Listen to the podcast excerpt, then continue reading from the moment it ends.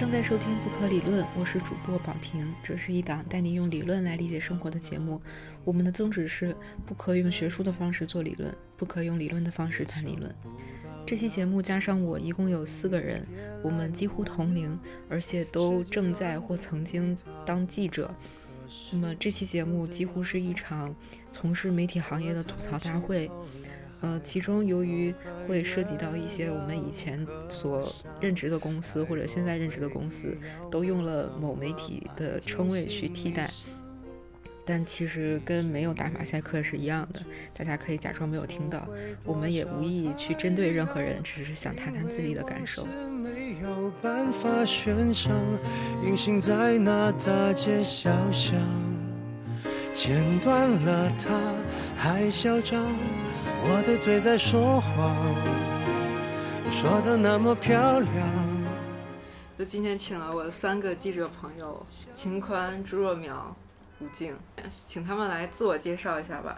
嗯，其实我不算一个记者，我现在也不知道我自己的身份是什么。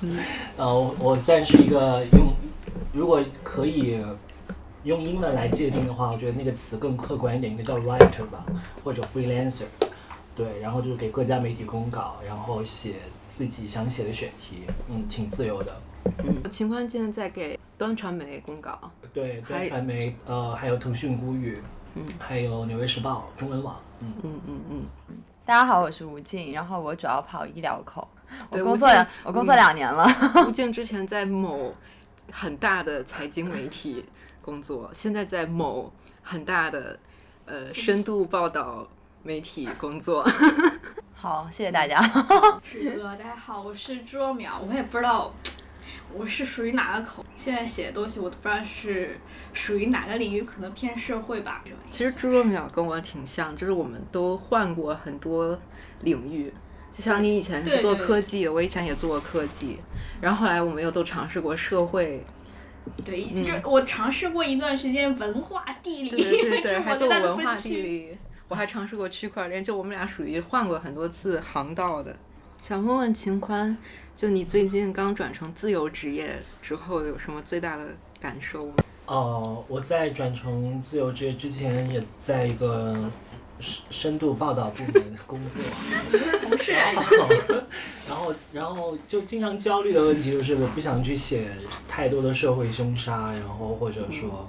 社会热点，但是有一些热点，我觉得是是我也愿意做的，但是我觉得大部分的热点是我不想做的，然后我会嗯反复性的陷入精神焦虑的状态，然后辞职之后最大的改变就是我不焦虑了，然后能够很安心的呃也很投入的去做一个题，然后做完之后嗯不管发不发表还是怎么样，反正就觉得整个过程嗯挺享受的。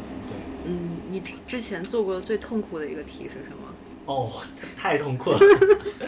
最痛苦的题就是做了一个非常轰动全国的杀人案，一个反杀案。对，现在反杀，我觉得应该在今年。哦，我我找到了那张你的照片。我的照片是那个《三联周刊》写了一个关于他王海燕他自己的，就是两个新记者，一个王还有一个王珊，然后他们就是他们有一篇文章，然后写自己的自述，然后会发一张照。我就找到了你，你找到他就是这个令我极度崩溃。这个是在那个现场吗？呃，堵在人家家门口几个记者，你说按这样的堵法，人家能出来才有鬼吗？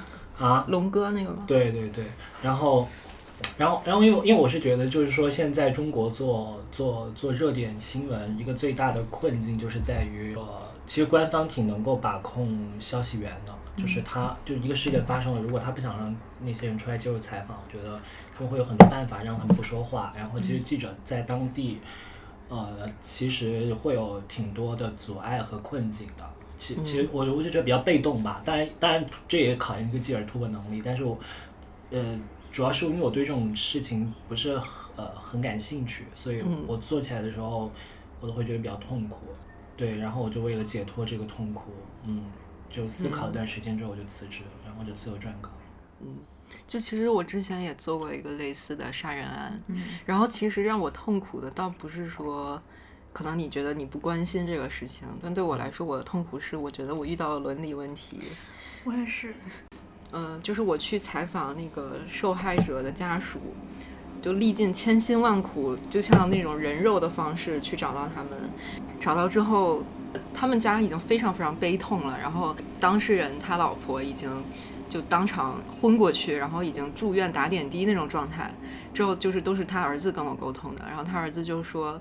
那个你不要来了，就我我们家就只是想让这件事快点翻篇儿，然后也不想把我们家隐私曝光出去，然后我就也想跟那个他老婆聊一下嘛，但是他就说不行，我妈在那个医院里都打点滴，我不希望记者去打扰她什么，就是我在我妈面前都不想提再提这件事，嗯，然后我最后就没有去找，然后呢，我回到报社之后，那个编辑就痛骂了我一顿，说你就去医院堵他。说你就强行就跟他说，让他掉几滴眼泪又怎么样？掉几滴眼泪又不会死。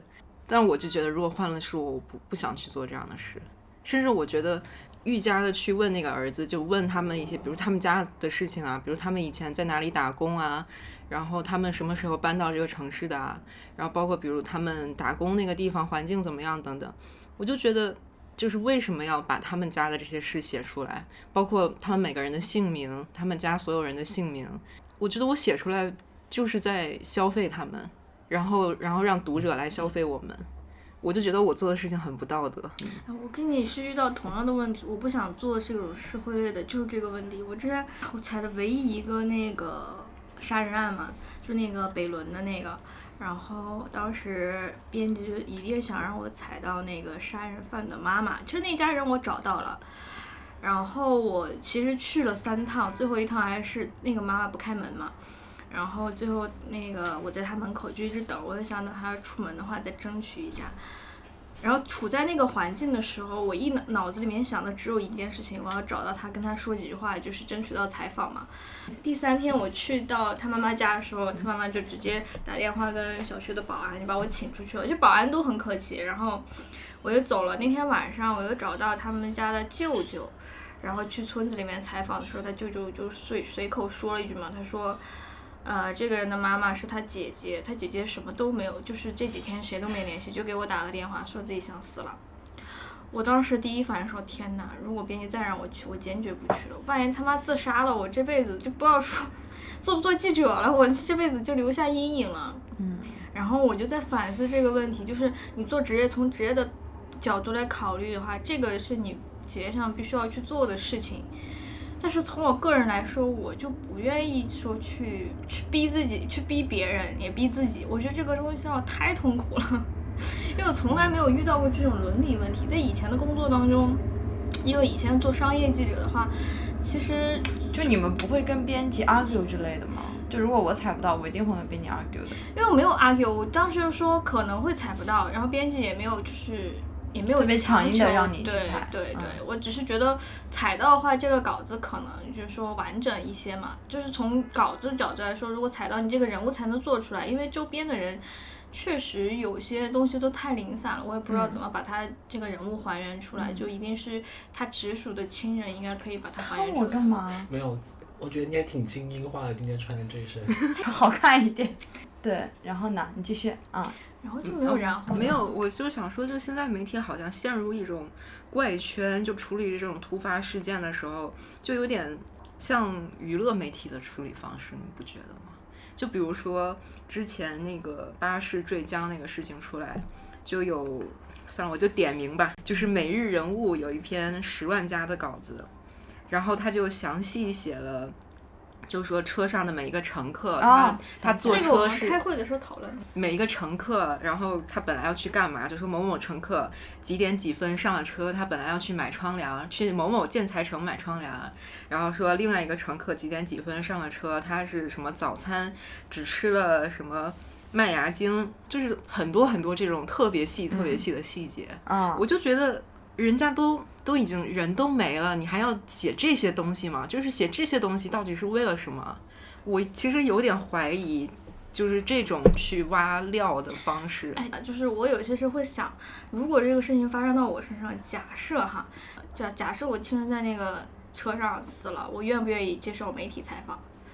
我我我想我不愿意，就是我想我会不愿意。我主观会不愿意。我觉得我会有一种强烈的倾诉感。不是，呃，我我我会我会有倾诉感，但是我不愿意对媒体倾诉，就是我不愿意，我我希望就是知道这个事情是我身边的人，就是知道这个事情，我不愿意让他在更公就是更大的那个范围里面被传播出来。因为其实，在这样的事情当中，它已经成了一个公共的事情。对。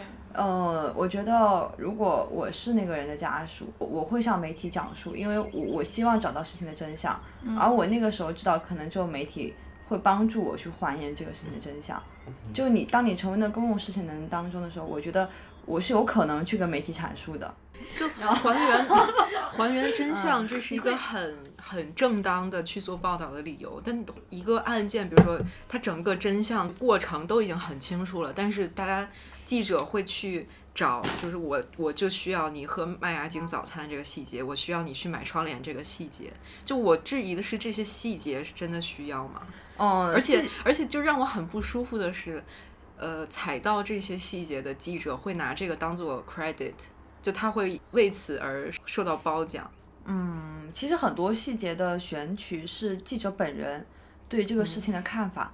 和他对于整个事情的认知，就其实他跟人物稿还很不一样。人物稿还是需要很多细节的，嗯，比如说什么你写庞麦郎，可能要写他的留的指甲怎么怎么样，他是可以反映这个人物他的一些生活状态的。但是我觉得，就是对这种突发事件的这种处理方式，会让我想到，比如说。我们去看一个明星，然后就会派一些狗仔队去，就跟拍他，然后在暗处守着他。哇，发现哇，那个明星用的是什么什么包，用的是什么什么口红。当一个突发事件产生的时候，OK，那这个事件里面的人就成为了临时的明星，那这些记者就会成为临时的狗仔队去挖那些人的料。我就觉得这种做法特别的不正当。就是他们没有义务去把自己的这些隐私暴露出来。就是编辑和记者在需要快速的操作一篇稿子的时候，他不会想这些问题，他只会想。这都是事后的一些讨论。对，我觉得他只会想当时他抓到了什么，他就要赶紧要把让这篇稿子的信息量更大。所以我说这是一种消费啊。但是这个环境是这样啊，你要新媒体环境对吧？别的媒体出了稿子，我觉得这更更多是一种业务竞争下产生的对对，没错，这跟竞争。但是我觉得就是说，那你没办法嘛，你要你作为一个市场化的媒体，然后再加上所有的人都要赶这个热点，要尽可能快的把这个消息发出来，而且现在很流行 storytelling，你又需要讲故事，讲故事必须要有细节。你要让让这篇文章的 information 更多，你捕捉到了很多东西，你你要想尽办法的把它给穿进去，而不是而而其实并不是说这个东西重不重要。我觉得是，我觉得是每个记者和每个媒体的属性不一样。是，因为因为你是因为你是以因为因为我们现在讨论的角度是我是我们四个是以深度记者的角度去谈这个事情。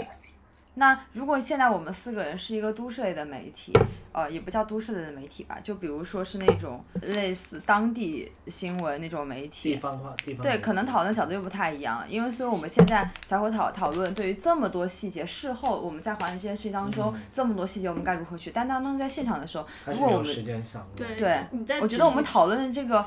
这个维度不太一样，就是具体在做这个事情的时候，就跟我刚刚说那个，当时去他妈妈家，我我去了三天，我脑子里面想都是怎么样才能踩到，我只是最后一天听到他妈妈想自杀的时候，我突然意识到这个问题是不是就是我不应该再去找他，我我会想到这个问题，但我在具体做就是做稿子的时候是就是他职业上就是需要一些细节才能吸引到读者，然后这个是跟阅读群体有关的，就是你只有这么去写才。才能就是你这个受众群才能接受你讲的这个事情，但是你换一个媒体，或许你不需要这么多细节，他就是擅长于用给你讲东西，我可以不用那么多细节，我就用逻辑打败你，就是完全不一样的思路。就是我原来的稿子可以写的很深色，就包括一些我呃一些稍微有一些深色的概念，我可以不用做。过多的解释会，或或者说不用再绞尽脑汁的用故事、用人物去解释这样一个概念。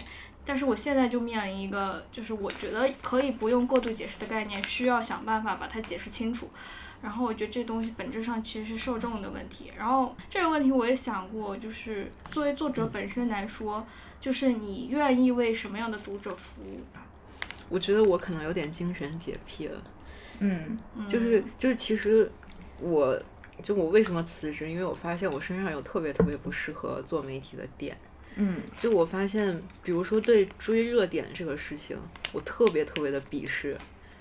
就包括上次金庸去世的时候，当时群里面说啊，金庸的稿子我们早就准备好了。就是我为他那种洋洋得意感到非常的恶心。嗯，就是我们组已经准备好了，就去年写逝者就准备了金庸的稿子。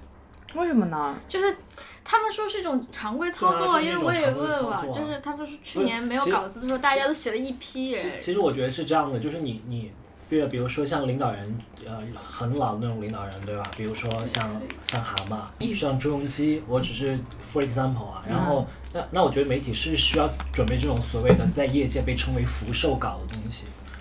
然后我觉得这是没有问题的，对，因为。确实需要准备，而且也是，我觉得写得好也是对逝者的一种尊重嘛，对吧？嗯嗯。但但但我是觉得，怎么讲？就如果你如果他当时真的是属于一种洋洋得意的心态，我觉得这是不好的。你只能就比较平实的面对这个事情，因为这只是你本职工作的一个部分。但我就觉得这种操作本身应该没有问题。作为一个媒体，那像《纽约时报》它会有讣告。也会有很多，也会有谁死掉了，谁去世了，也会非常及时的出一篇讣告。我觉得这是媒体操作，倒没有什么问题。而且，那你看财新，他他。做那些令计划，做那些官员落马的时候，他其实很早之前就知道消息。为什么大家称他牛？但他其实之前就得到消息了。你能说他是专业性吗？如果其他媒体得到这个消息，比如财经，比如其他，他人家也肯定提前做，但他们是第一个得到消息的，所以他们可以花一年时间拜访令计划的所有的亲戚朋友、小学、初中、高中同学，然后他们当时出来的时候也是洋洋得意的一个状态。哎，其实你又提到一个问题，就是有时候其实媒体的信信息源，它跟大众想象的不太一样。对，而且有时候也提到的，有时候信源其实不是很干净。对。那没办法，其实没有，其实我我我非常赞同一句话，我们上次去参加那个讲座，那个那个老师讲的。讲的就是信源和采访采访者采就记者和信源之间应该是一种互互惠互利的就互相利用嘛，就说的简单一点就是互相利用关系，而且这种我觉得才是健康的。嗯，对。但我就是去采访杀人案那些，我真的不觉得我我的存在会给他们带来任何好处，我就觉得我是在利用他们，所以我良心上很过不去。我太理解你这种心情。你可以换一个角度想，比如说，如果你不写这种他们面临的困境，这个困境很可能很多人都不知道，但你把你通过他们只是一个一个困境，那种里面内在的矛盾被淤积到一个爆发点而爆发的状态，你去你你应该更深的去挖掘这种这个事件背后的逻辑，然后其实我觉得对其他。公众是有帮助的，它这个 public 是一个比较广泛的概念。所以你觉得那个龙哥黑社会背后？我觉得他的，我觉得这篇稿子的意义在于正当防卫和非正当防卫。我觉得。但是大家后来都走偏了呀。对，因为就因为大家还是属于追逐热点的一个，就是一种一种影子在，然后引导你去操作整个报道。对，其实我就是有点受不了他们这种引导。就说，比如坠江之后，他们就拿来《每日人物》这一篇，说你看看人家采访的多细，就说人家做的多好。然后包括龙哥那篇，就是也拿来，呃，那个王依然，对，也是挖到了，呃，就说他他去什么洗脚的那个泡泡脚按摩小妹，不是，因为我是觉得就是说到后面，那你媒体你去了现场，你还是要出东西嘛，对吧？我觉得这个是。这个是毋庸置疑的，好像是大家都都这样继续去引导引导的话，就永远都是像故事会一样。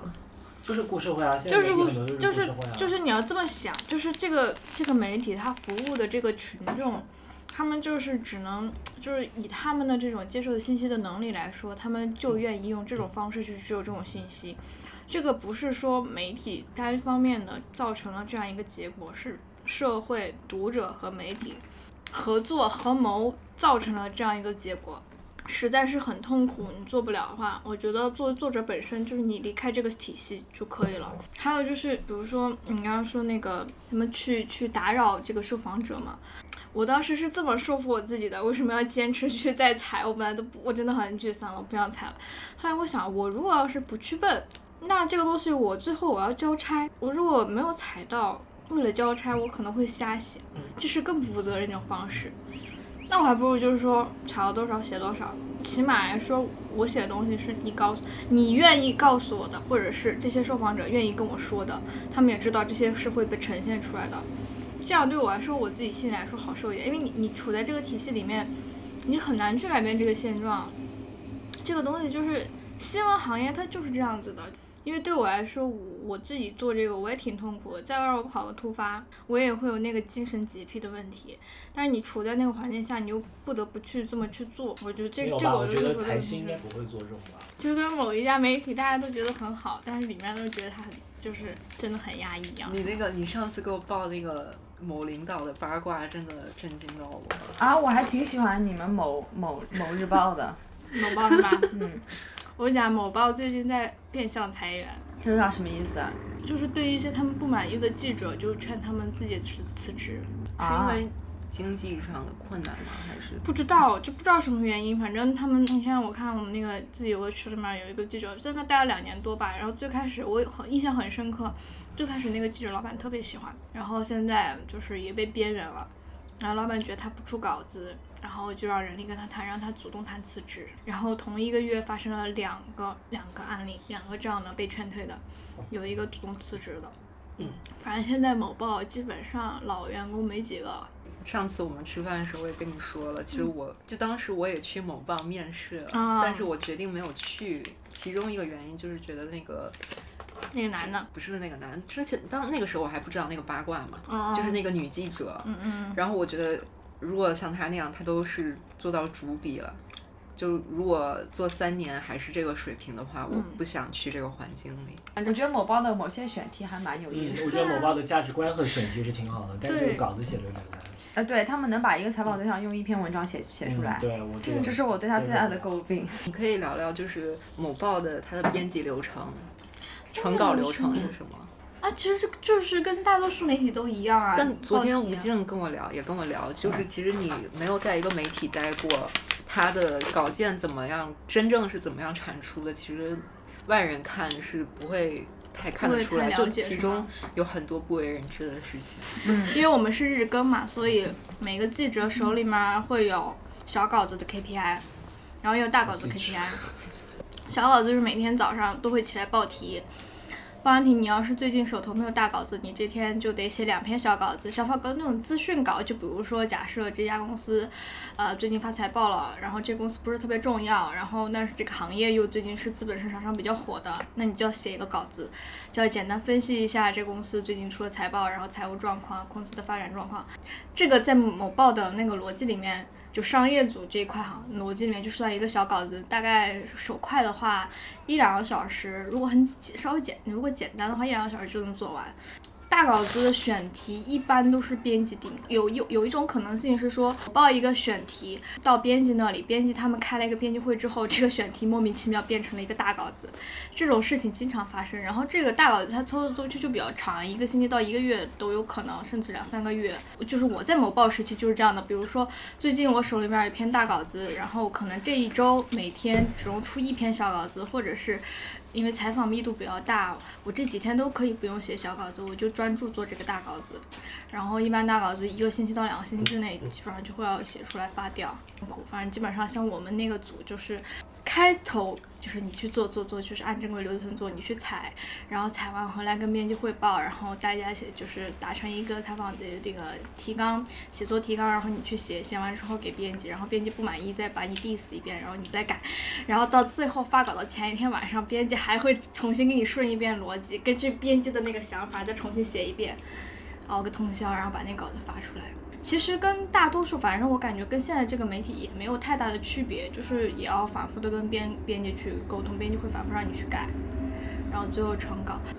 嗯，呃，我之前去某报面试的时候，他给我的信息是说，呃，你们的 KPI 是每个月好像三十六，对，三十六篇，这么多呀？不是，三十六只是一个数值，就比如说你一做一篇大稿子可能是八，做一篇小稿子可能是一或者二，对对对，然后总之你加起来是三十六。这是一个迷思啊！我跟你讲，不这是一个迷思？我跟你讲，就是就看老板怎么看待你这个记者，因为最后，因为我们最后算过，你即使比如说我这个月一篇大稿子都不写，我写四十篇小稿子，你依旧会被扣工资，因为老板会觉得你没有写稿子。你们扣工资是很普遍的现象吗？算是吧。就是大家 KPI 都完不成吗？不是 KPI 都完不成，就是老板内心有杆秤。就比如说他如果对你没有什么意见，然后可能你就是正常完成工作量，你的工资也就那么多。如果老板对你有意见的话，就会存在我这个月写四十篇小稿子不出大稿子，你他有可能会扣你工资。如果他很喜欢你，我这个月出三篇大稿子，几篇小稿子，你依旧能拿到你当时签合同定的那个工资，就就很迷。他是一个。就是看老板，然后公开的说法是你要写够这么这么多篇。我去的时候跟我说一篇大稿子算四篇小稿子，所以我那个时候一个月是写个，如果有大稿子的话，一个月十几篇小稿子，一两篇大稿子吧。其实如果按他那个量来算，我是没有达标的，但是我没有被扣过钱。哦，我还有一个感触就是你说的某报和诸位所在的某报社，嗯，编辑的参与是比较滞后的。就是他在选题阶段好像没有太多的参与。你说某报还是说报社？Both，Both，就是某报的话是编辑参与很，就是编辑从头到尾都在参与的，就是不是说他从例题开始就已经参与了，因为他例题就已经给了你一个判断，我要我就是要写。比如说哈，最近年终了，我要做一个盘点，然后盘一个，比如大老板他有个想法，就是说现在这些公司都特别看重数据，那我们做一个数据游数字游戏的系列选题，你就去做。呃，这些公司怎么用流量来讲故事的，就给你一个很大的方向，但是已经给了你一个判断了。然后你要做的就是去细化它的这个判断，然后去根据你的这个领域再去找到合适的公司或者采访对象，然后再做。啊，包括你说到的那个某报用一个采访对象串起全文的这个，就是我感觉哈，就是就只是我感觉在商业这边，因为商业这边就主要我的主编他们主管商业嘛，他是没有那么重视采访的，就是采访的意义在于说论证我这个东西的合理性，我觉得在这关键的部分把你 quote 进去。用你这个身份把你扣 e 进去，然后把这个东西合理，就是就是主观先行的一种写稿的方式，所以就是就是这样的。所以就是我到造成我现在一个写作习惯是，我最开始先要形成一个观点，如果我没有观点的话，我不知道这稿怎么做。嗯。所以这个就是我自己就是从一开始写稿就是这样的，所以现在就是在转变这个的时候会有点痛苦，就要习惯这种要踩到很多很多很多，然后再去总结，然后再去判断这种方式。哦，明白。我觉得一个好的编辑部应该具备什么样的特点？嗯，其实我还挺想问秦宽，就是当你当你转成自由职业的时候，因为大家可能在大部分人的认知里面，记者是一个可能做自由职业作为自由职业比较不可能的一个身份。那你现在转成自由职业之后，比如说你，呃，你跟编辑的沟通啊方面，然后你写作的自由度啊等等，这这方面有改善吗？我觉我觉得我我的问题不在于，就最最最令我困惑的问题，最令我觉得很很绝望的问题，不在于写作，呃，而是在于选题和和思路，然后这个是我比较困惑的问题。呃，至于和编辑的那个合作上，因为因为也不是新编辑嘛，就都是以前合作过的编辑，所以，嗯，不管是文字还是大家做一个题的理念，以及对某一某一类题型的看法，或者说找某一种选题，因为找某一种选题其实就涉及到一个媒体人的审美问题，你你喜欢某一种哪一类的选题，对吧？你想你比如说。嗯，这种可能在杂志上比较，因为是报纸，它更多的是一种事以事件类为中心的，就发生了某一个什么事情，你赶紧去做。但但是杂志可能它会会涉及到更多的，比如说，嗯，像策划，或者说啊，我们要做一个专题，这种时候非常考验一个媒体的价值观，而且它做出来的东西也比较比较反映出一个媒体的价值观。所以我觉得在这一个方面，我目前是。没有太多困境的，对，就是比较搭，比较合。我发现，在机构内的记者，就我特别特别常见一个现象，就大家为选题特别的焦虑，就经常看到他们发状态或者发朋友圈、发微博，什么说天呐，什么求转发锦鲤，求赐我一个选题。然后上次点开那个一个新入职的记者，他签名是给我提还是什么？我我需要提。但是我我我不是我不是针对他，我只就是这种现象太常见了，就常见到频繁频繁的出现到，我觉得已经有点不正常了。我在某财的时候就每手上是做不完的题，因为编辑会随时给你随时给你丢题。我我觉得是这样的，就是因为之前那个呃某财编辑，他的专业性非常高，对，他不是专门做社会突发的出身的，因为社会突发有法制组或者是其他的组去做，然后那我们那个组就是他会有分条线，就是医疗、教育、社保，然后城乡。之类的，所以每个编辑他对这个领域已经非常深了，所以他会，嗯，他能准确判断出这个题我们做的价值，他会直接丢给你。呃，其实我觉得在之前那个，就你可能没有什么商量的余余地，就是你作为一个新人，你确实没有什么判断力，所以你有时候很难从一个普通的新闻当中，你能找到一个有价值的线索。去把它往下挖，因为你不知道这个题到底值不值得挖。对对对。所以在刚入职的时候，你你其实我现在回过头来看，你需要一个很强势的编辑，对，去把你带进去，去挖这个东西。我觉得我跟你是一样的，我也是这种感觉。你需要一个，但是我以前会很痛苦，因为我觉得我的自主性受到了打击。但是其实其实不是这样。所以其实当你对一个行业研究的很深的时候，就选你会有源源不断的选题。对，你会有源源不断的思路。就比如说像秦观他自己做这种他的题目，他自己做着做着，他就能挖到新的线索。嗯。就比如说以前我在商业，我其实虽然是科技记者，但是我们是从商业的角度来做选题，编辑源源不断的有新的想法。最开始你都摸不到头脑，他为什么要想到这个点？但你做了之后，你就觉得哦，编辑牛逼，他就去去看看呀，让我做了一个移动支付的稿子。因因为因为很多都市类的媒体，包括很多那种什么都写的媒体，他们他们就真的只能写故事了。对于某一领域的深挖，真的是因为编辑不可能对所有领域都深挖，他还大于那么多记者呢。所以可能我们的编辑有的只只在法制领域，他能有很深的触角，但他没有法制类的记者供他用，所以就是信息不太对等的环节。所以就我的编辑经常会问我一个说，哎，这个你有兴趣吗？我说没什么兴趣，因为都是法制类的。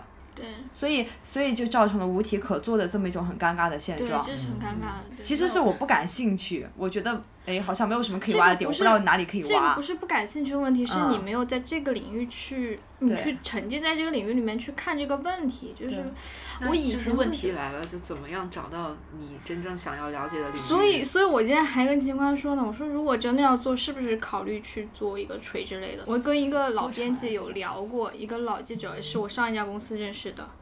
然后他就跟我说：“他说你现在就选题编辑给吗？”我说：“编辑不给，自己找啊。”他说：“那你这选题还挺难的。”我说：“那我怎么办？”他说：“你现在就是自己去找一个口，就是找一个你感兴趣的领域，你就经常去关注，然后慢慢的你就会找到感觉了。”然后我就是这么做的。然后我就说：“那比如说像教育啊、养老啊，这个我挺感兴趣的。”然后我就报尝试的报几个题，别人觉得不行。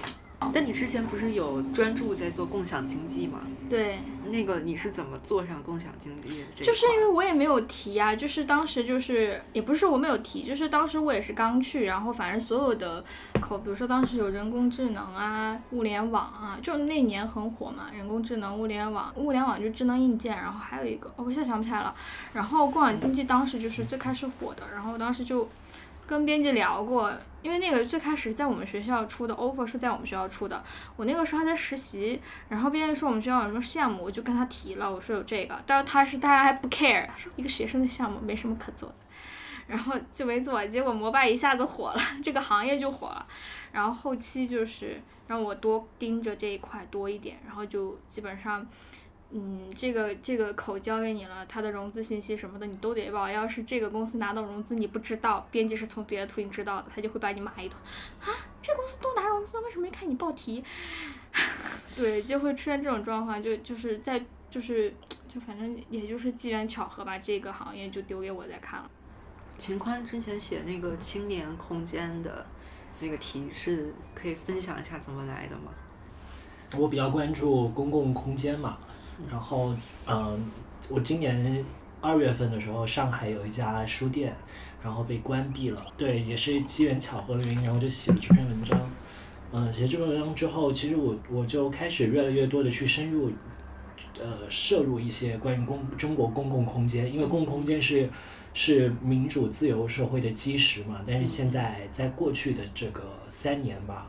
还没有到五年、三年，然后越来越多的公共空间开始消亡，所以我我我觉得是需要需要把这个过程记录下来的，就是他们经历了什么。我倒没有没有太深究的去去写他们的存在的意义是什么，但是从大的这个角度来说，确实是一个就是促进大家从臣民转变成公民的一个状态的一个一个一个一个一个地方，所以就去就去写了。然后刚好他们今年六月份遇到了一个困境，就关于资金的，但是这个资金背后有很多的问题，不仅是资金的问题，而是资金之上的一些各种因素的这种强加于身，导致他们这样的一个状态。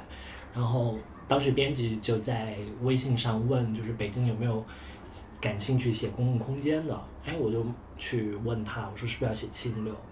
你说端的对对对对对对对。然后觉得要写，但是因为中间太多事情了，然后就就太多别的题了，所以这题就我就采访都很断断续续的，然后没有，而且就其实你做一个题，你也知道，就是你需要需要沉下去把它写嘛，就是但我中间就属于采访都是断断续续的，因为我就经常因为别的题要出差离开北京。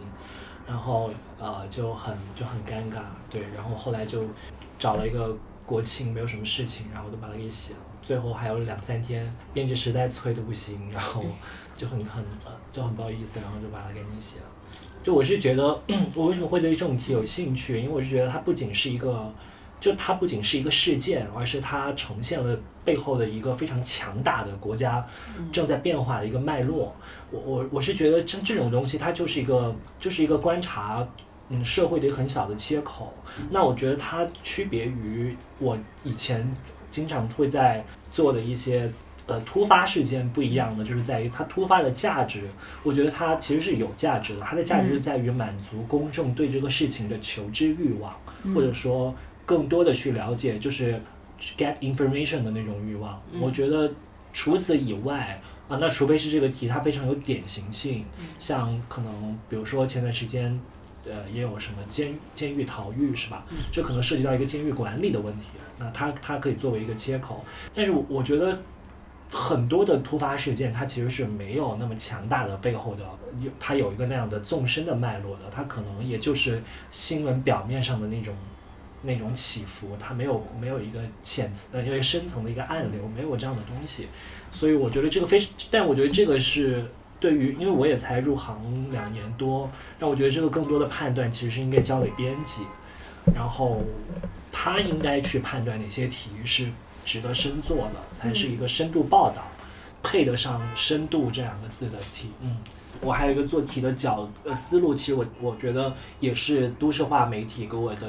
非常深重的一种影响，就是因为，嗯，可能因为时间的原因，或者也是因为我自己自身知识积累的原因，我没有办法，比如说很快的去找到一个题很深的东西，或者因为这个大环境的原因，这个很深的东西你没有办法展现给读者看，所以这个时候你只能写故事，就是你，你再加上可能。可能我之前的组别可能就是就是以就是以写非虚构啊，或者说尽量的去写所谓的所谓的特稿，然后这样就会很限制你的思维。就是你在操作这个稿子的时候，你可能就在想我怎么把它写得更好看，我怎么让这篇稿子的信息量更大，然后呃，在这样的一个基础之上，在文章的背后，对吧？把它涉及的一些问题点出来，但是其实在这之后可能还有更多东西，但是你是没有办法呈现在一个所谓五千字或者四千多字的篇幅里的。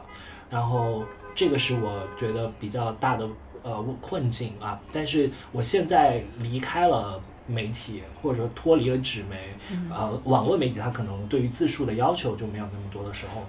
啊，也能够让你非常，因为可能我现在待的，就是现在服服务的那几家媒体，它更加偏向于杂志化，所以它也能够让你比较沉得下来去研究一个事件。那我刚才回到刚才我讲了，我觉得都市化媒体给我的一个非常深重的一个影响，就是我会，比如说我写社会底层一个事件，它它会涉及到呃各种各样的阶层嘛。那比如说，如果你你你聚焦的是社会底层的时候。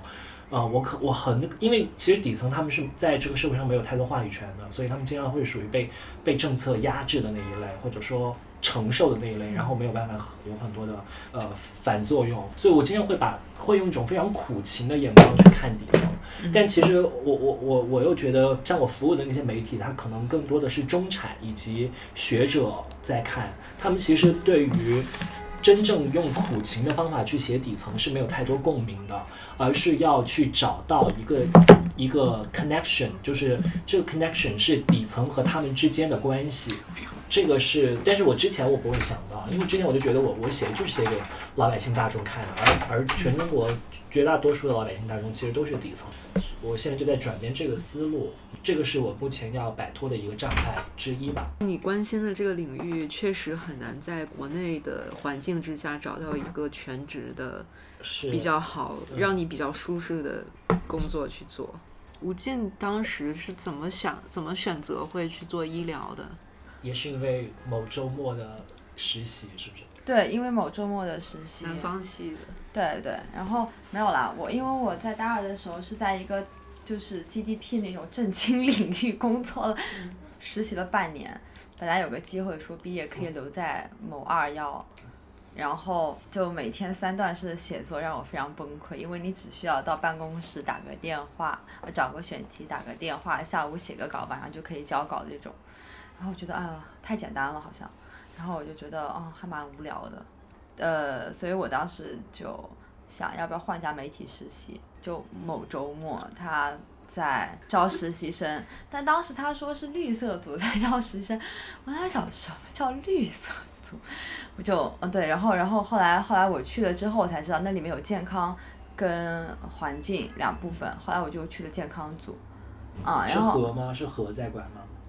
对对对，然后去了健康组，后来发现其实对健康报道原来还可以那么写。怎么写啊？就是因为我高中的时候经常读南方周末的，然后我当时就对他那个里面，但是我并没有知道那些报道是出自健康版。就是当时有很多关于那个，比如说医院的调查，呃，就关于医院的一些呃很有趣的一些故事，就医疗的故事。但是我不知道这个是出自绿色版，所以我当时去时候还挺惊讶的。然后实习的前一天突击了所有的文章，才发现哦，原来我以前都看过。我觉得哎还蛮惊喜的，我说要不就去一下吧。然后去去实习完，去实习的时候特别感兴趣，是因为我觉得呃我在那边实习的时候能够找到我以前身上的经历，因为我以前嗯我发现其实我应该是天然就很喜欢做医疗，就是呃因为我以前大概有多快一年的时间就待在医院里面，因为家里有人生病，就外婆之类的。然后反正当时因为家里的各种原因，就是妈妈在照顾外婆，然后其他人可能就不是那么就是特别 care 外婆那种，所以我当时就是就为了帮我妈，然后我就是一边在上海实习有半年，然后一边回学校，中途可能回学校，然后其他时间都回回家，回家的时候基本上都不回家，都直接下车到医院，所以我基本上在在医院待了是有快快一年的时间，就来来往往一年的时间，所以我对医院的整个。这个情感特别复杂，就小时候对医院是觉得能治好病。我就会觉得很开心，但是后来发现，就我我当时那个时候已经开始有了我的一些判断了嘛。我到了医院之后，我对医院有各种复杂的情感，因为待了一年的时候，我发现那些很复杂的一些东西，呃，比如说他对于这个收费标准，医生他怎么想收你更多的钱，然后你是怎么患者跟医生博弈，包括在医院里面，医生的话话语权是特别高的，那作为患者你真的是非常无力的，有的时候，就反正各种各样的这个因素在里面吧。就我对医。医院和医生的一种体制，对我的这个人生观就发生了彻彻底的改变。我会觉得好像这个里面的问题很多，而且不仅仅是医生的问题，所以我当时就对医院有一种非常复杂的情绪在里面。所以结果莫名其妙在南方周末实习时候接触了这个东西，医院的管理者、患者还有。在其中卖药的那些人，因为药也是很重要的一部分嘛，就这几者就是非常复杂的这种关系，就让我对医院产生很强烈兴趣。所以很多人去医院采访都说他们特别恐惧医院，特别讨厌医院。但其实我就是因为对医院产生强烈的好奇，所以我会特别想去看看这领域到底是在做什么。他们南方周末算是开创了把医疗能够写得很有意思的，是写写故事吗？故事调查，然后科普，因为我觉得科普很重要，包括这种解释性的报道。因为给大众解疑答惑嘛，这种解析报道是非常重要的。然后我觉得这个，包括他们对于一些新药的一些科普嘛，就是在中国其实以前是没有人做这种新药的一些科普或者疾病，但他们会去做。所以我觉得这个医疗领域就包括药啊、疾病啊，然后科普啊、解析报道，就什么什么都可以做。我觉得这是个富矿，新闻富矿。因为我觉得中国人就是对于这个健康的这个意识越来越强烈，就他们对于这种信息的这个真实度和筛选，他们是越来越高的。所以我觉得这这点，我觉得也是大有可为的，又很契合我以往的经历，所以我就觉得哎还蛮好的，然后我就想就写下去了。之前那个疫苗的事情出来之后，你有写吗？哦，七月份的时候疫苗的时候我在非洲，所以我没有赶上。你可以去聊聊那个非洲的那个，就是当时。当时，哎呀天呐！我发现我们都是被鞭笞过的人，就是自己去做一个题，然后回来之后，编辑甩了一篇别的媒体的做同一个题的稿子，甩在脸上，说你看看人家做的。嗯嗯嗯。对，然后然后也是，就你做的那个题，他也在我们群里面发了一篇，嗯，某硬核做的同一个题。哦，我当时是跟那个记者一起去的。然后你觉得，就是你觉得他真的比你做的好吗？就是你可以先介绍一下那个题是什么。那个题就是个包皮环切的题，就是中国想运用这个包皮环切的最新的手术去运用到非洲，帮助非洲人去解决这个艾滋病的问题。那那个那那个东西，它其实里面因为是一个中国的商人，他要权衡你到非洲，就像就是你进到非洲之后，你这个成本的问题，嗯，包括那里面有科学家在参与。就是商人跟科学家的这个博弈是非常有意思的，对于这个新技术的不同的态度，他会觉得说，我去到非洲之后，我能不能收回我的成本？我要，因为科学家希望他尽可能压低成本，达到最大化的效益，这就是商人跟科学家的最大的思维的不同。而且那个人就是发明这种割包皮方法的人，他好像不是专业的医生，他是个工程师。对对，是他自己的小发明，所以他才能精确测量这个环度、维度。怎么样才能契合人的这个东西？这其实是个很意外的发明。就是当时你去操作那个稿子是什么样的方式？然后你觉得那个另外那个记者他是什么方式？哦，我觉得，我觉得真的是，我觉得真的是经验问题。因为当时那个稿子，他其实前前后后耗时采访了大概有呃快二十天，十几天。因为前期要在中国采那个发明创造的人，参观他的公司，然后呃去跟一些医生、一线的医生聊。然后呢，后期你要去到非洲看他们在非洲实地临床实验和应用的过程，然后再讲再听那些就是非洲的实践的人他们是什么情况，去医院里面看那些护士怎么操作的，然后你还要再看那个科学家是怎么操作的，还要听一下他们那些会议。所以其实有的时候对于像我这种新记者来说，很容易抓不住重点。其实你一开始就没有明白你想要讲什么内容。但是我一开始，因为我是以一个医疗的眼光去看这个的，我就会觉得说这个东西对非洲会有很大的影响，所以我就是我的角度可能就是说很简单，就是中国是怎么把这发明出来的，然后带到非洲，非洲现在是一个什么样的环境，处在什么样环境，我就想把这个中国人这个发明伟大的发明写出来。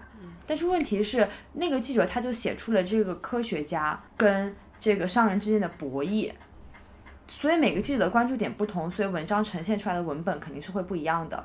他会抓住那些非常非常非常非常小的细节，被我们其他所有记者，因为我当时去了很多记者，你可以看一下大家的报道，其实呃几乎很少跟他是一样的。他抓住那些非常非常非常细小的点，基本上都是我们忽略到的，就是那些非洲人他们在讲的那些话。他可能更加注重大家在使用这个东西的感受，在推广这个东西的感受。就是我是想把它做成一个解析的报道，他就想做成一个博弈论的故事报道，所以这两个方向就完全不一样。还有一个缺点就是我不能以第一人称的视角去写这个事情，所以会显得特别与这件事特别的疏离。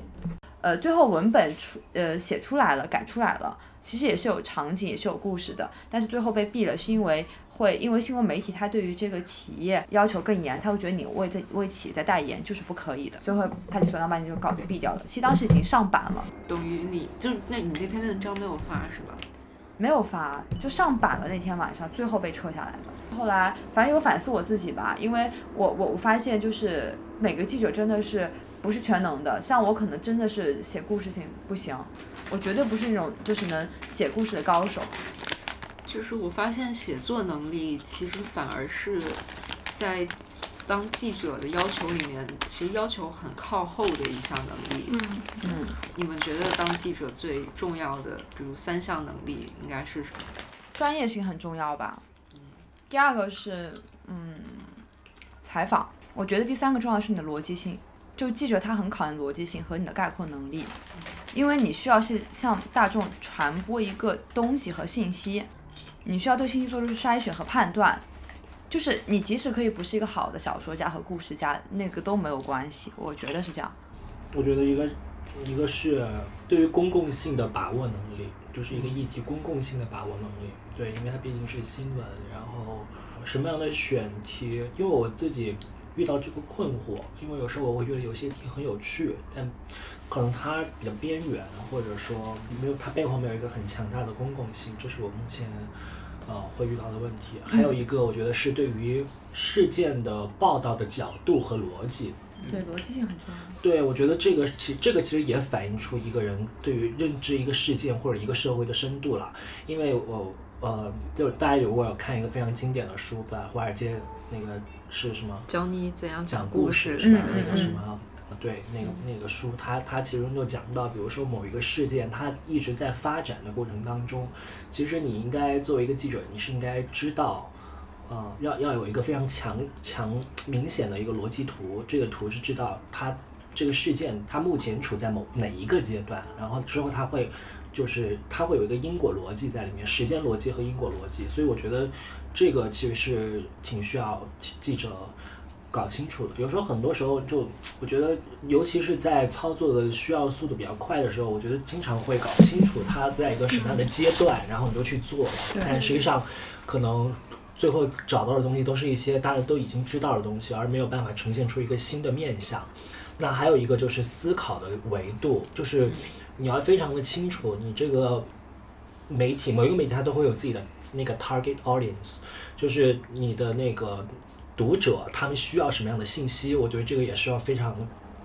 精准的把握的，比如说像财新读者就得给故事，像像财新财新的媒体，他肯定一定是专业人士，或者说，所以他不会花那么多时间去呃去去解释或者是故事。我就遇到非常严重的问题，就是说我在某星写写稿子，一些医学的专业名词，我甚至真的都不需要解释，但是我可能到了某报之后，我所有的东西我全部都要用自己的话解释一遍。嗯，对，因为你的 audience 真的是不一样的。对对。我感觉我面临非常大的这样的痛苦，我需要用花很多的篇幅来解释这种东西。那你的那个，比如文章的 tone 语，就是文风这种，是不是也有转变？非常艰难的在转变，但是现在转转变的还行，就是起码编辑它通过了，就稍微有一些故事性了。我我大概知道，就是说读者他需要哪些细节，需要哪些故事，他想看哪些东西，啊。但以前我可能不会，我不太 care 读者他想看什么细节。我感觉我每次看某信的时候，我就觉得某报是 某信的一种解释版，因为有些时候，比如说看财报的时候，我发现某信特别不愿意就是做类比，但是我们很愿意做类比，就是比如说，因为我们是给大众看的嘛。对，比如说增长，这公司的发了财报，它这周这这个季度增长了多少多少，我们会去解释，相较于什么什么时期它是怎么怎么样的。但是某些就把这个数字讲完就完了，就可就就很简单啊，就你你某某报，你可能你的读者绝对不会是那些投资人，就肯定是一般的股民，就是为了这个股看一下，所以你要做比较，让他们知道哦哪个股涨哪个股减了，你你可以去怎么投股，就很简单嘛。你某财肯定是给投资人看的，他不需要做这种对。对比，但是再从某报再到某报社的时候，我觉得就是一些商业性的本质上的东西，我还要再去解释，我就不知道这个还要怎么解释了。嗯，就是这是我的问题，就是。我我我觉得到这一步看到这儿的时候，你应该要理理解到这一点了。然后，那你如果再让我去解释，我做我最近做这个问题就是这样的。就其实跨境电商这个东西对我来说没有特别陌生，就是虽然我不是很熟，但是一些基本的概念我是有的。嗯。然后，但是我写的时候我就会习惯性的哦，这些就不解释了，就往下顺顺顺顺顺。就像你之前报那个民营火箭，某报社说太太过专业，太枯燥。对，就是如果从我原来那个公司的角度来说，是可以有操作角度，就是就是也许哈是可以讨论看能不能做的。实上也有媒体做出来的呀。就我看那个冰点做，我我当时想，如果我做，我可能也就做到这一步了。但是从一个趋势上来说，民营航民营航空就是一个。一个科技类的媒体可能会关注到的点吧，因为感觉最近比较，从我的判断来讲，就是以我以前的经验来说，就是这今年它出了这么多事儿，然后今年又有陆陆续续有新的产品出来，再加上又发生了一些新闻事新闻性的事件，那这个行业其实是可以关注一下的。包括如果从横向对比来说，特斯拉也出了很多问题啊，不是，SpaceX 最近也有很多动作呀，就是它也处在一个可以去关注的一个阶段嘛。就是大家不在一个，就思考不在一条线上，所以你就因为他很难面向的不是一个受众。对对，你很难说去达成一个共识，然后我们在这个共识基础上去讨论，这是我困惑的一个点。就比如说，我今天又想到一个选题，我不是最近很爱看那个《深入人心》嘛，然后昨天在聊的时候，我一朋友他在天桥跳舞，然后他认识天桥一工作人员说他们都是赔钱做。就是靠教育挣钱。我当时说，哎，这可不可以做剧场生意？可不可以做一个选题？后来我一发啊，这是一个剧场生意，好像以前有看过类似的选题。对我当时是那么一想嘛，我想觉得，嗯，这个还是不要报了，感觉应该过不了。其实我想到一个问题，就是我想问你们，在你们的职业生涯中有没有产生过求生欲？求生？求生欲。就比如我之前工作的时候，比如编辑骂我啊，或者叫我改的很痛苦啊，我觉得这些嗯其实也没什么，就是我还可以 survive。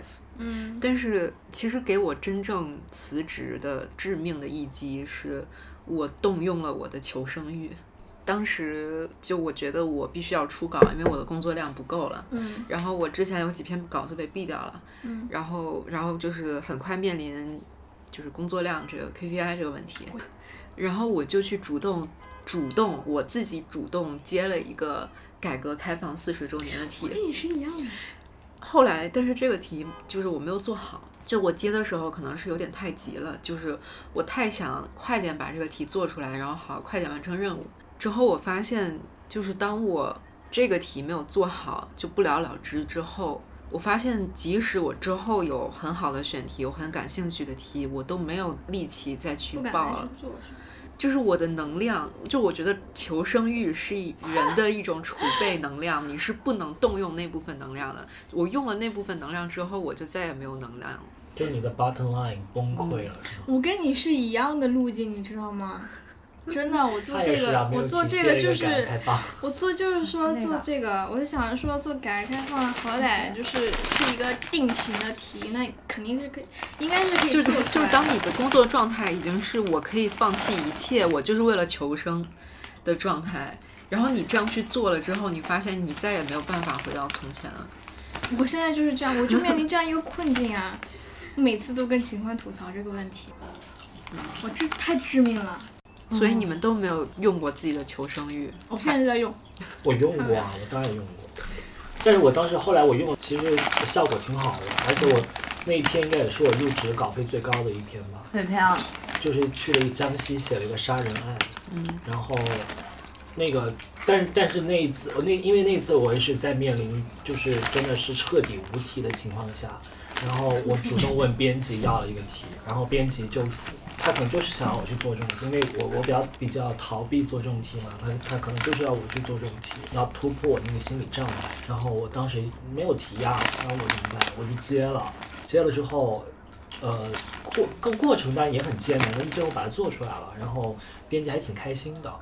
呃，你说的这个所谓的就是这个求生欲的问题，我觉得是，我觉得应该是很多人会不断面临这种问题吧。对，我觉得它应该不是一个。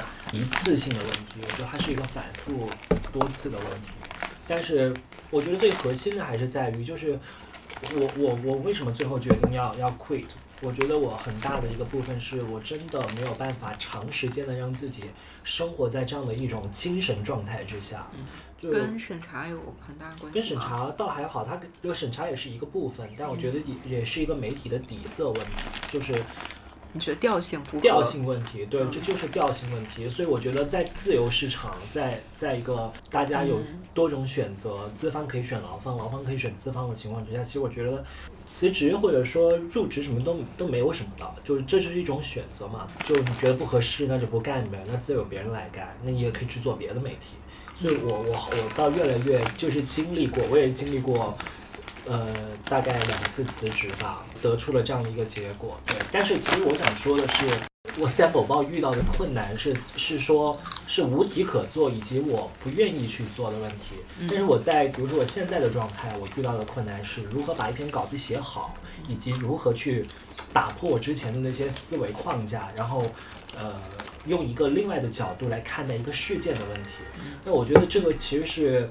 是一阶段和二阶段的问题，就是就是就是有，以及在有了之上，你如何把它就是 to be better 的问题，所以我觉得还好，对，起码路在走嘛，就是起码在推动，就会知道自己是在进步，然后你升级了。没有啦，当你干一段时间，干一年之后，你就会想要回归正常，你就会想寻求集体的回报。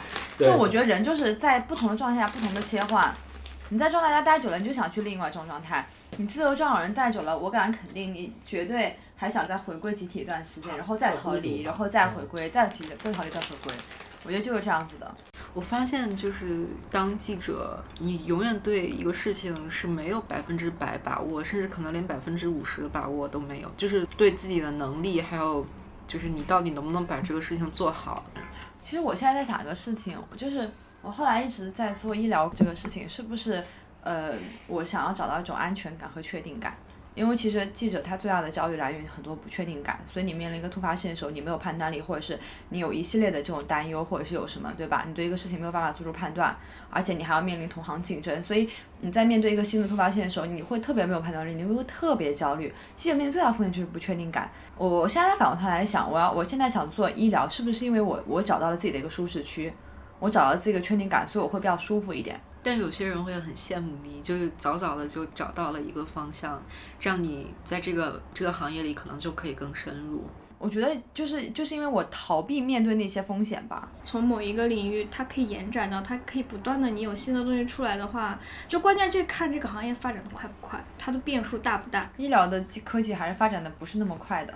嗯，这这是我之前在那个，我当时在就是上一家的时候。所以你看，我其实说实话，我看别人某财或者是某第一财经每每次出那种 ofo 大稿，就举个例子啊，就你们之前不是说那个稿子嘛，就 ofo 那种大稿，滴滴什么大战，然后虎嗅每次都出来那种特别哇超长那种经常来报道，我觉得哇好羡慕，因为但我有上次问他，他说那种稿子操作起来很简单。不是，但但是我告诉你，那种稿子就是，你知道吗？记者有时候你我就会很羡慕别人，我辛辛苦苦写花这么多力气写出来的稿子就很专业，对不对？但是问题但是看的读者很少，但是他那个部分，哇，都是所有人都关心的内容，你有时候就会很羡慕那种就，他说哎呀，就是怎么别人都能出爆款，我就不能出爆款呢？所以我觉得每个记者都在一种在追求极致的过程中，会感到特别的焦虑。之所以有那种大稿，就是因为他已经就是很了解这个行业了。你很了解医疗的时候，当医疗里面出一个大事的时候，你就可以上头版了。跟上。有可能吧其？实我 这个是刚刚问你那个疫苗的事情啊，就是这个，就是跟你自己的想法有关。就是我我的工作里面，我就不太在乎我这个稿子是不是个大稿子，我可能就是觉得啊、这个事情我讲清楚没有，然后就是看起来是不是顺的，然后还有从编辑的角度来说，他觉得你有没有就是达到他心里面那个预期，这个是对我来说成就感最大的。然后反倒是说这个是不是个大稿子，就是读者多不多，看的人多不多，有些时候我没有那么就是看选题哈，嗯，就是如果这个选题真的是很有意思，或者是我觉得值得做的，我就不在乎这个到底有没有人去读，就是我把它做出来，真的我自己就是对这个东西了解多一就多一点点了。嗯我觉得这跟所以人要知足嘛，我觉得。这这跟我觉得这跟但我觉得知足是件很可怕的事。我觉得这跟某报的那个嗯价值观相关。怎么讲呢就是提倡那个东西，就我现在其实特别困惑，就有些其实是很大的媒体了，然后在生产很垃圾的内容，嗯我就不知道他们。就是怎么能心平气和的，I'm okay with that。就他没有读过更好的东西嘛，所以我现在就是一直想想用，哪怕标准就越高越好，就是一直想刺激自己，就永远不要 okay with that。对，所以所以你可能在这种已经达到这个要求情况下，你会不会想要更多的东西？就比如别人那种十万加，别人别人那种热度啊什么的，其实你有时候会去想这些东西的。哦，其实其实会有，就是说突然出来一篇十万加，然后你发现啊，这个选题我明明想过的，就那些年我们错过的选题，我相信每个人都会有。但是确实写不出来就是了。真的没有。但确实写不出来，我知道自己能力有限。就比如之前那个疫苗智商，虽然它有很多 bug，但是那个作者他确实对这个疫苗行业就是研究很深了。我要是在两天之内，我是写不出那样的文章的。虽然它有很多 bug 哈，然后包括之前有一篇写什么中国的医疗几十年吧，反正哇，那个稿子是老道消息写的吧？好像哦，不是饭桶饭桶戴老板嗯那个对于这个医疗体制整个这个哇，我当时看完下叫什么，名字啊？饭桶大老板饭桶大老板他也是雇了很多作者，不是，我是一说那个个人。文章，就是写中国医改的，我知道那个文章，写的非常好。非常还讲了当时民国时候那些上海那几个医院，然后还写到了三民医改，你知道吗？我记得去采三民医改，我又把他那文章看了一遍，我发现他没采访都比我采访写的故事性更强，就很多细节他都非常了解，我都不知道怎么做到的，你知道吗？其实我可以分享一下，就我在老道消息的时候，我特别想知道，你跟我讲一下。有时候大家会说老道消息的文章，说哎呀，这个作者怎么懂懂这么多？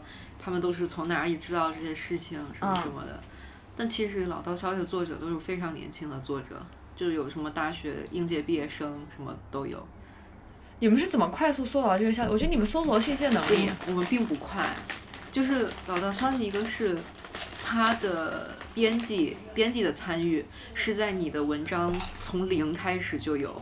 他甚至给你文章主要的观点是编辑的输出，不是你自己的输出。就你围绕编辑的一些观点去找一些素材。对对，然后在找素材的时候，你是地毯式的去找。嗯。包括。比如呢？就是你去 Google 搜索，要看到五十页以后，然后你要去看论文，要去看书。啊，那跟某才差不多。对，跟某报也。然后他某才也是疯狂让我们找论文。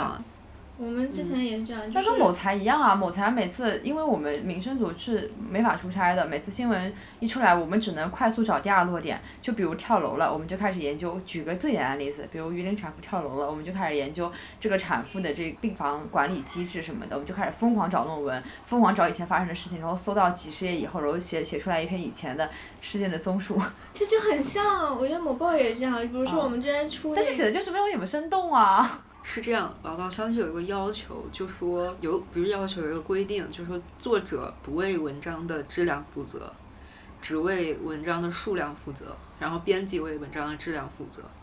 编辑来改是吗？对，作者要做就是你大量的去看材料，组织材料，然后围绕你已经给好的那个观点，然后去。我觉得你们挺适合做广告的。我觉得这个就是很像某报的那种操作模式了，就感感觉都是。某才其实也是类似的，但是我后来到任何一家媒体都没有见到过类似的操作模式。它不是就是就是可能具体上细节上不一样，但是呢，它其实核心本质上是一样的。比如说，我们也要求采访，但是其实你这个采访就是很半个小时之内你要让他说出所有支撑你这些东西观点而用进去，就很有针对性的采访。啊，那就我那就是我跟在二一的时候一模一样了。对。所以我就走了。就你是观点先行的，对对对然后拿他那个专家的话 quote 上去，然后然后让你这个呃利润是站得住脚的。对对对，就是这样的。对，所以我当时觉得特别无聊，就走了。我当时是觉得有一些东西可以可以这么去分析，就也有一些可能就是要呈现这个生意怎么起来的，这个可能采访量要大一些。但是也是说我已经预示了一个观点啊，比如说它的前景怎么样。但是其实我们每次在做一个采访的时候，不都是在预设一个观点然后在做吗？唉，好想去死啊！你怎么得出来这么一个结论？请剪掉。会会有看到一些报道，觉得自己和人家真的有差距，然后你会，你觉得你的差距在哪？我觉得更多的同一个题，我觉得更多的就是思考角度的差距。嗯，我觉得其实这个是嗯思维高度，我觉得这个是很其实。但万一他其实不是他的思维高度，是编辑的思维高度。那我觉得任何一个作品都是一个。组织化出来的结果啊。对，我觉得编辑和作者不能分离。其实我真的觉得编辑很重要。不是说这稿子就是记者一个人就去完成了，编辑就负责给你顺一顺，而是说就在这个过程当中，编辑和作者是一个互动的关系，就是让共同让这个稿子变得更好。比如说像某报，对吧？像他们这这样这样的，因为它是每天你都要出东西，它更多的是围绕事件，就是你只要围绕事件的话呢，我觉得肯定那这个必须是。必须是以记者为主导的，因为你在前线，你才知道前方发生了什么。他不需要你讲太多深的东西，他只需要你尽可能信息量大的把这个事件事情呈现给公众就可以了。而且这一个事件它也是就是没有那么多深度的，其实这种事情没有太多深度，你无非就最后找找几个律师，找几个专家出来说一说这问问题背后的问题。但我觉得，比如说像像杂志，或者说因为它本身你操作周期就比较长。你需要去用一个非常小的切口去讲清楚中国社会一个公众性比较比较大的议题，所以我觉得这个时候是需要，所以我觉得杂志一般都是编辑主导吧。我知道某星也是大编辑制，嗯，编辑主导是。嗯，在这些年里面有什么什么书或者什么人影响了你做报道，或者甚至甚至甚至影响你，就是我要选择的当记者这条路。小时候就一直看三联跟南方周末，唯一的乐趣。高考的时候唯一的乐趣，我妈唯一准我看，就周末唯一准我看的看的东西就是南方周末跟三联了。有没有某一个某一个作者让你印象很深？当然那个时候被喷的最多的柴慧群了，因为他写了很多关于医疗的报道。我看秦欢最近好像有发推荐扎建英的。哦，这个人是我到好后面才知道的。对呀，查建英是我们后来才知道。对，我也是。就你前两天为什么会突然推荐扎金？对啊。其实是这样的，当时因为我那时候还在读研究生，一一一一六年呃一五年吧，一五年，然后我们有一个有一个报道课叫就是长新闻报道，就教你怎么写非虚构的，然后就需要有一个小组，就有一个 group discussion，需要你做一个 presentation。然后我们组有一个人，我也不知道他怎么知道扎建英的，反正我就从他那儿知道的。然后他就把那个他写他哥哥那个扎建国那篇报道，就给我们说，我们要觉得这一篇非虚构写的很好嘛。然后他也是从一个很小的人物切点去讲整个中国现在那种民主人士的那种似飘零的那种状态，就时代改变了，然后这一群人就已经散落天涯了，然后也没有人在关心中国的民主了，也不知道他哥哥在干嘛，为什么还会这么关心，而且为此。就是遭遇了牢狱之灾什么的，我看完之后我就觉得特别震惊。我觉得这是我，我觉得他可以跟李海鹏的那个的那个那个高度，就是那一篇《举重冠军之死》。啊不啊不啊，比那篇那个。算地震的吗？地震的。地震那一篇，我觉得可以跟那篇比。举举重冠军那篇当然写的也很好，但是我就觉得他，我觉得张晶就就这一篇我特别特别震撼，特别我我反复看反。那后面，但至于影响我做新闻的话。嗯，我觉得还是还是南方周末吧。对啊，就小时候看南方周末。真的还是挺挺大的。我从来没有看过南方周末。南方周末影响力真的对，我觉得对于。因为在二零零八年那个时候，真的影响力非常大。那个时候正好我是上初中跟高中之间。天哪，你们都是传统的搞新闻的，我从来没有看过南方周末。而且它那个版面设计的也就很爽啊，看的很精致，那么大版。简直跟一般的报纸那就是不一样。对，其实我们也关注外媒，但是小时候你那个时候是没有翻墙的东西和 VPN 的，我们那个时候只能接受南方周末。好像还没有墙吧？没有墙，没有 VPN。但是大家不知道有外面的世界。对，真的是不知道。完了。说到说到就是我们成长的时代感，其实其实咱们四个人都是差不多同级。我。九一年。我九二的。九三。对啊，我也九二年的嘛。我发现，在在就说媒体行业吧，好像现在。大家对咱们这个年龄的人好像期待特别高，有点处于不上不下的这么一个一个年龄段。嗯，因为现在你会感到很多就是九五年、九六年的小孩出来，然后他们一上来就觉得哇，大家觉得好厉害，就做一篇稿子做得很好，大家就说他好厉害。呃，比如一篇稿子没有做好，大家就觉得啊，反正他是九五年、九六年的嘛，好像也可以原谅这样。但是在我们身上就不一样了。我就记得有一次我去。某财面试，然后他直接跟我说说，哦，你是九二年的，我们这九二年的人已经可以写封面了，你能写吗？就他对你的期待已经是这种这种程度了，你不可能再以一个新人的身份去学习了。但是我们的工作经验其实跟老一辈比起来，跟八零八五后这种的没有他们经验那么丰富。我上次有个饭局上见到了那个。就是之前爆出南大有一个教授，不是有各种论文造假、上课玩手机那个？那个女的。呃，对。记者是吗？就是对我见到那个记者，哎，当时见到他的时候是他发稿子前几天，我还不知道有那篇稿子会发出来。为什么你会见到这个人？就是在一个饭局上。什么饭局？某企业的媒体会。嗯，行挺好的。而且发现线索也很不错。那个人就是九五年的，好像。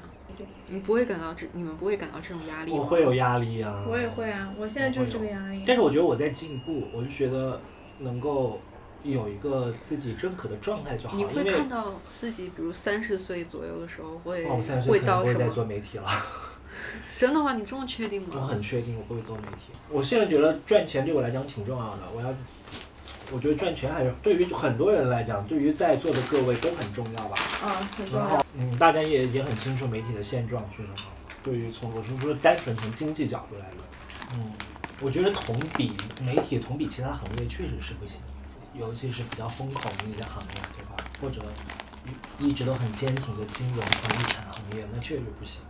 但是你本来就，我觉得很多人入这一行应该就不是说为了挣钱吧，也只是真的就是就是为了好奇心，就为了想通过这个这个职业建构一个所谓的知识体系或者价值观或者。嗯我昨天前两天我见到了一个南风窗的记者，然后他是九六年，是复旦新闻系毕业的，也是出来工找工作不是很顺利，然后没有大媒体要他，后来南风窗刚好校招嘛。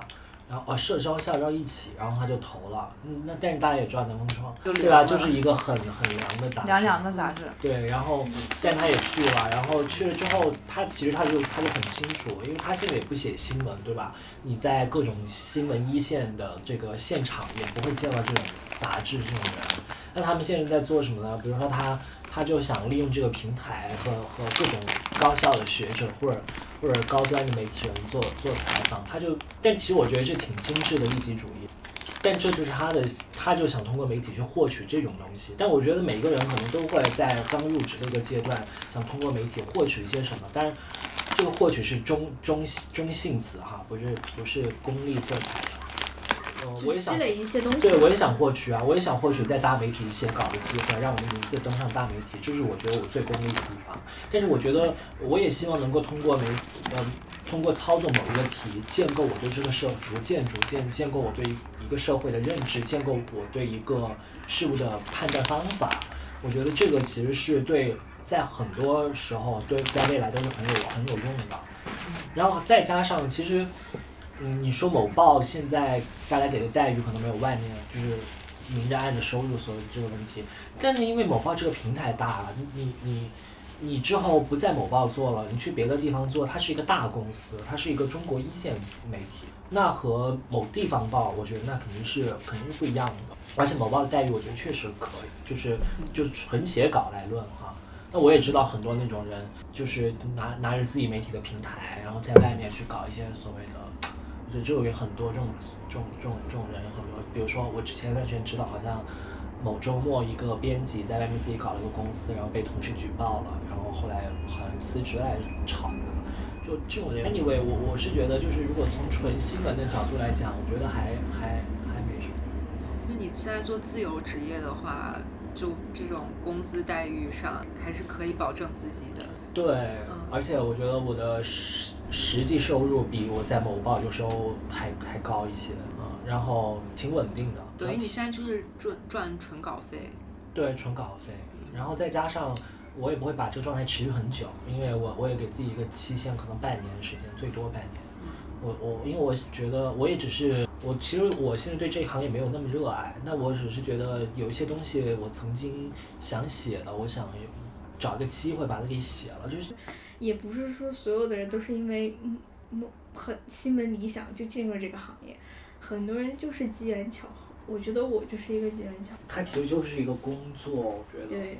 就我觉得其实这样想挺适合一个人把它给长久的做下去的。它就是一个工作，它和做公关一样，它和做和做销售一样，它就是一个工作。你服务于一家公司，他给你钱，就是按照老板的要求把它给做好。当有一天你不认同这个老板做的东西了，那你就离职，就去你觉得合适的地方。所以我觉得。但是记者这个媒体的职业的特殊属性到底在哪里呢？就是什么样子可能会让我们在一开始的时候对他产生特别强烈的洁癖呢？就或者是很有很多人就像你这样子。会有会有就会让你对这个职业产生一种精神洁癖吗？它到底特殊在哪里呢？你的那个临界点是什么？天哪，好鸡汤啊！说起来，真的是因为看了柴静的那个《看见》耶。当时我上大一。真的吗？嗯，当时你知道柴静对很多人的影响很大的，真的很鸡汤，就是因为他当时采访的时候哭了，他那种共情感就让我觉得哦，做记者还可以这样。书那还是很理想的。对，就是很理想。你现在有被现实打垮吗？还没有，还好。但是我曾经打垮过一段时间，就我我有段时间得了抑郁症嘛，就是去年七八月那个时候真的是可。那时候刚从财经离职。没有没有离职呢，当时编辑给了我一个月休假的时间，就真的不能靠理想吃饭吧，因为我是过度的透支了我的时间，透支了我的脑力，透支了我的体力，就导致这件事情靠理想真的是没有办法可持续的。所以后来明白了一个道理，就是要可持续发展。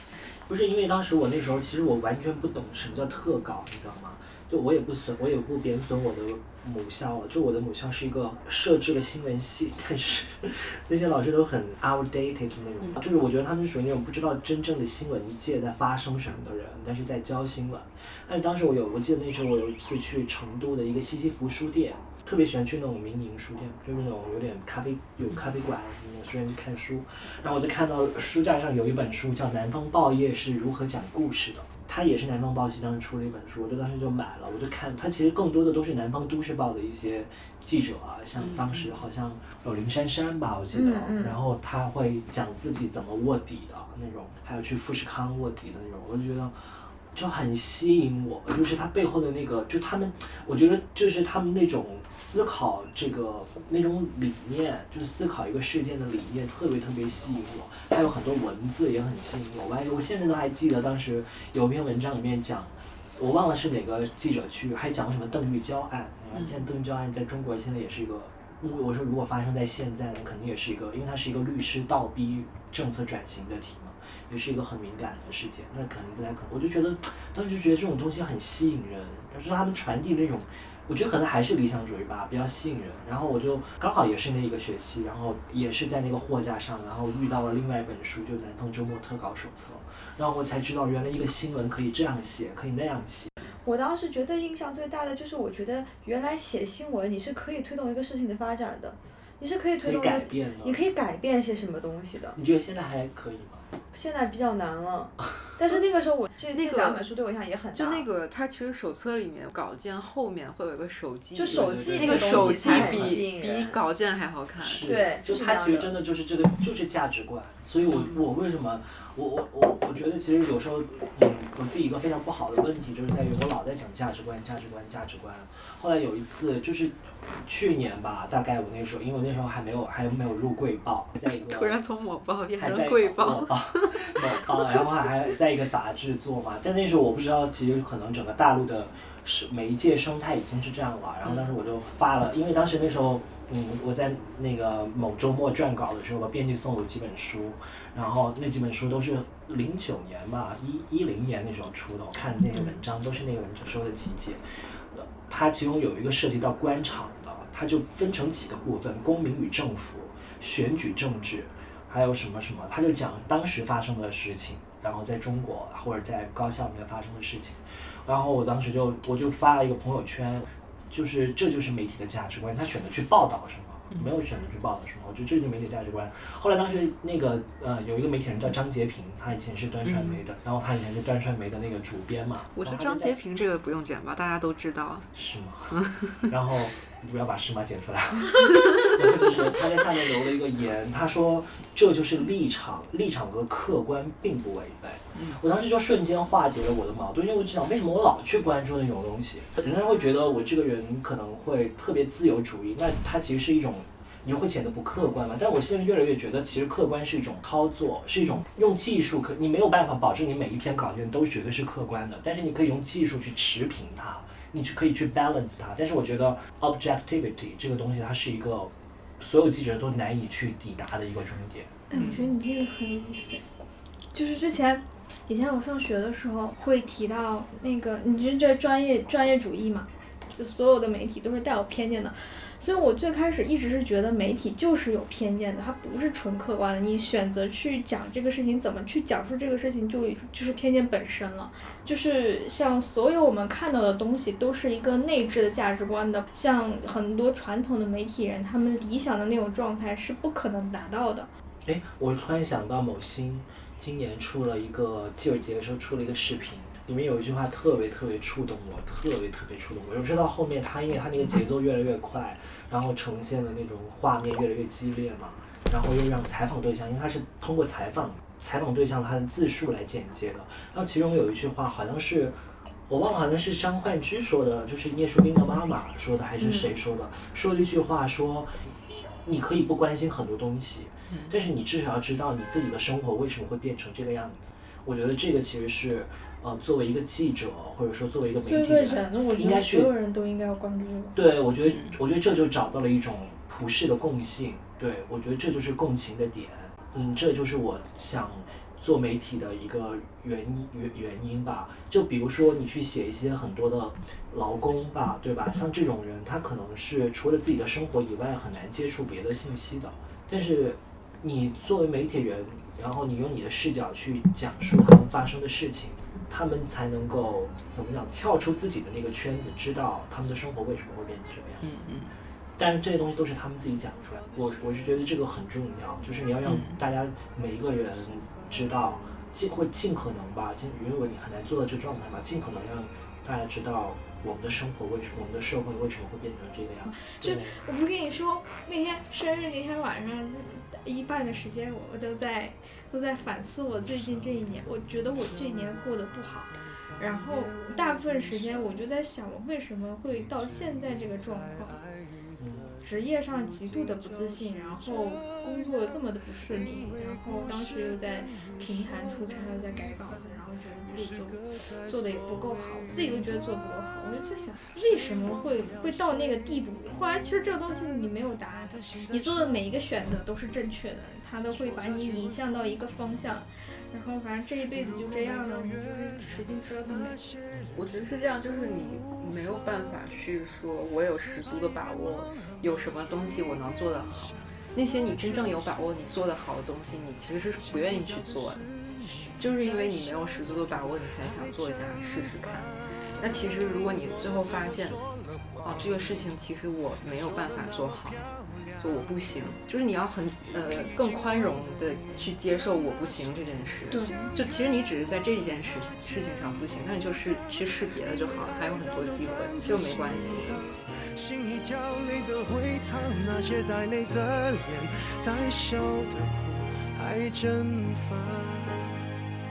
月亮是个凶手，想你的我是。我有时候真的很怕望见那月光中的你。